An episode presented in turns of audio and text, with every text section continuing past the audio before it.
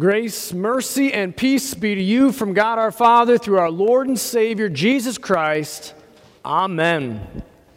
Well, happy Memorial Day weekend to you all. Uh, and as you know, as Pastor Davis shared with us, uh, the official reason for Memorial Day is to pause and to stop as a nation, as individual citizens, and to appreciate the sacrifice that has been made on our behalf by servicemen and women, right?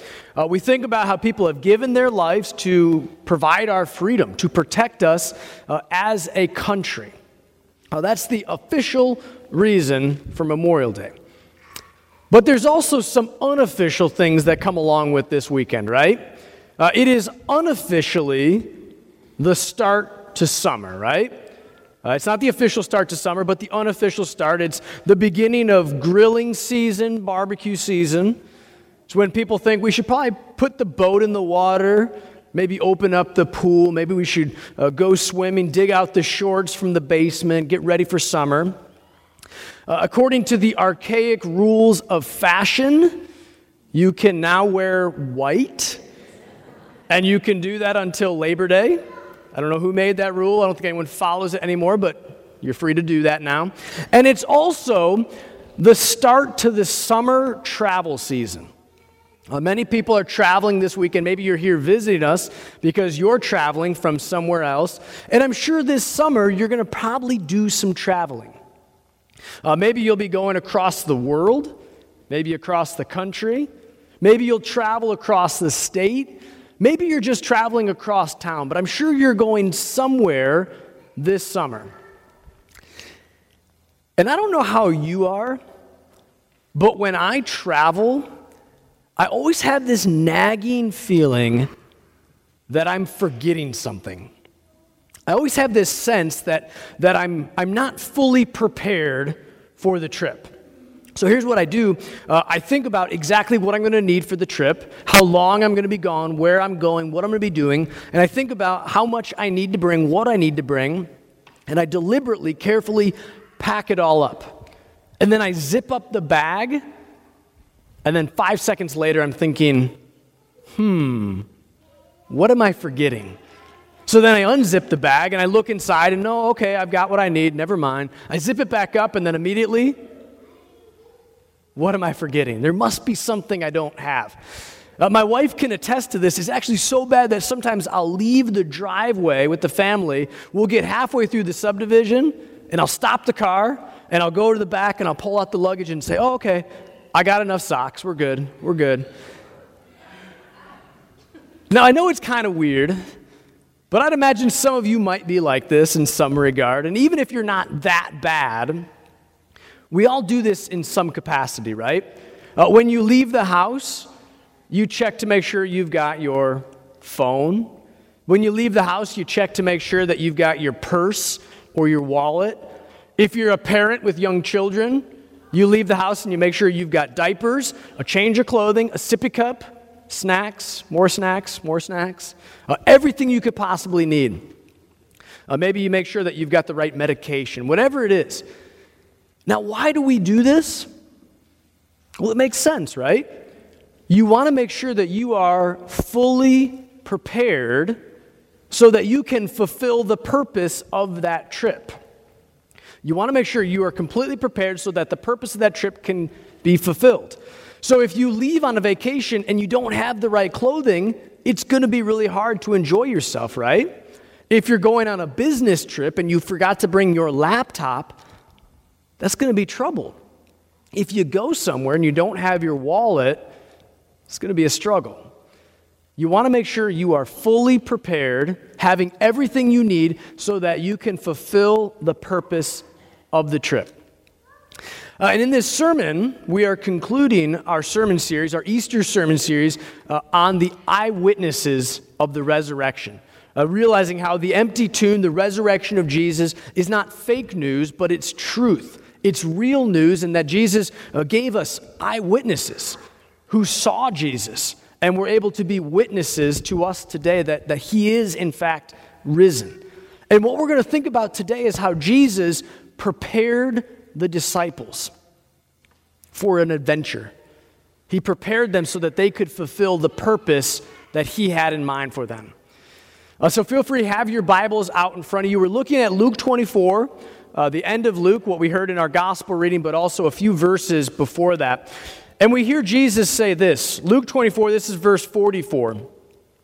These are my words that I spoke to you while I was still with you that everything written about me in the law of Moses and the prophets and the Psalms must be fulfilled. Now, if we're tracking along in Luke's gospel, uh, Jesus is with the disciples. He's looking at them. He's talking to them. And what does he say? While I was still with you. What gives? while I was still with you, is he not still with them? He's talking to them, he's speaking these words to them, but he says, while I was still with you. Well, Jesus is alluding to what's about to happen. Uh, he's directing the disciples to something that's coming up in just a few moments, that soon he will not be with them. Uh, soon he's going to ascend into heaven in glory to God's right hand. Uh, that he's been with them for the past three years. But now he won't be with them, or at least not in the exact same way that he has been with them. So he says, While I was still with you. But before Jesus ascends, uh, he makes sure that his disciples are fully, completely prepared. Uh, like somebody preparing to go on an adventure, to go on a trip, Jesus makes sure that they are fully packed up, that they've got exactly what they need. They're not lacking in anything, that they have all that they could possibly need for this new adventure. Uh, Jesus makes sure they are fully prepared so they can fulfill this new purpose. And he does this in three ways. Jesus makes sure that the disciples are packed up and ready to go in three different ways. First of all, Jesus gives them truth.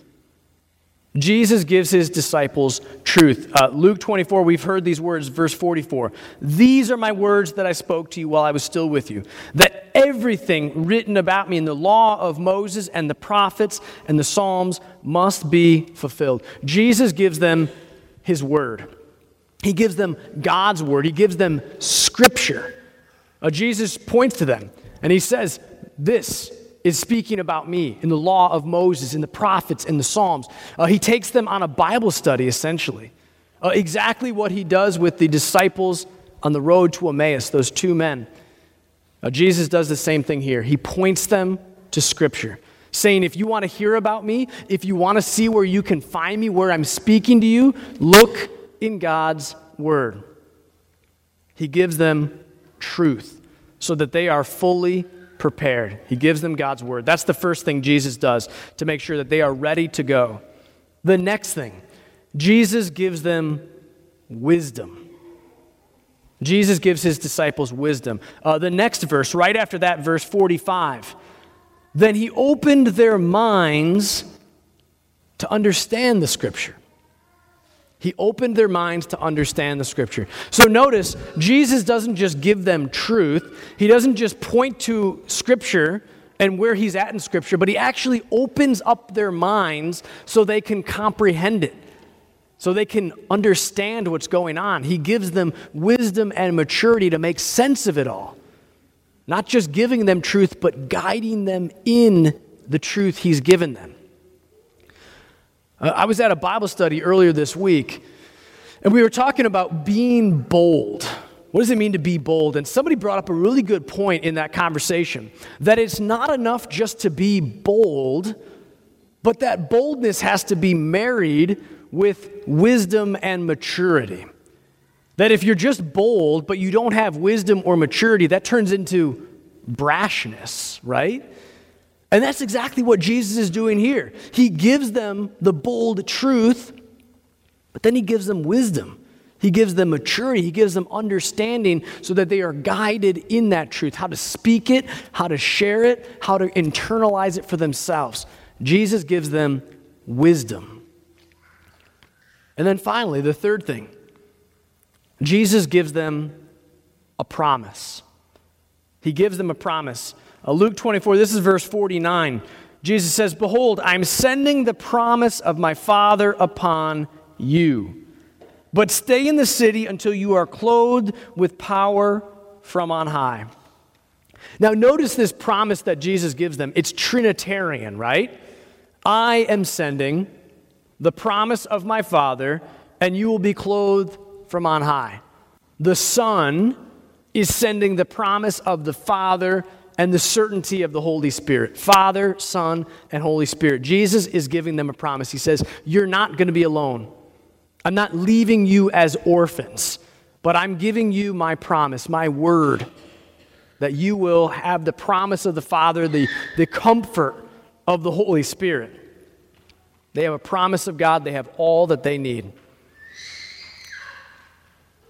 And then, after they are fully prepared, after Jesus has packed them up, packed them with truth, packed them with wisdom, packed them with promises. Then he sends them out. After they're prepared, he sends them out with a purpose. Uh, Jesus says this Luke 24, this is verse 48. You are witnesses of these things. You are witnesses of these things. Now, you look at that, and it may not seem like Jesus is sending the disciples out with these words, right? But in fact, he is. Uh, that word witness in Greek, it's martyres or martyr. Martyr. So Jesus is saying to them, You are witnesses of these things. But in other words, Jesus is saying, You are going to be martyrs in my name. You are going to be martyrs for my name. Uh, Jesus is sending the disciples out with a purpose to be witnesses to the empty tomb, to live as witnesses of the empty tomb, and to even die as witnesses of the empty tomb. And this is what happens, right? He sends them out, and they live and they die, proclaiming the name of Jesus. First, it's James. He's the first disciple to die a martyr's death. Then Philip, then Matthew, then Andrew, then Peter, countless disciple after disciple after disciple, this broader network of followers of Jesus, living as witnesses and even dying as witnesses, proclaiming his name, proclaiming the hope and the certainty, the truth of the empty tomb. Jesus prepared them, and then he sent them out with a purpose. But you see, this isn't just some people. Jesus didn't just do this for a few of the disciples, He didn't just do this for the 11, but Jesus has done this for all of His followers for you, for me, for the church, for the whole body of Christ. He has prepared us and He sent us out with a purpose. Uh, you, here today, Jesus has prepared you fully.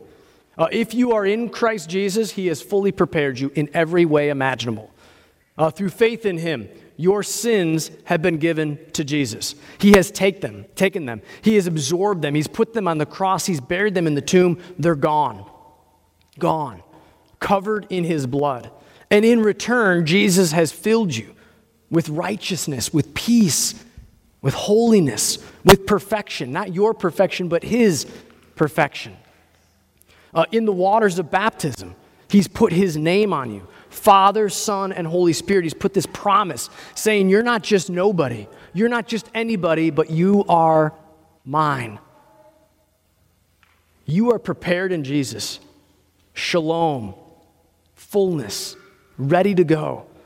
And then, and then he sent you out. Jesus has sent you out. You are deployed into your community to proclaim the name of Jesus, to be a witness to him.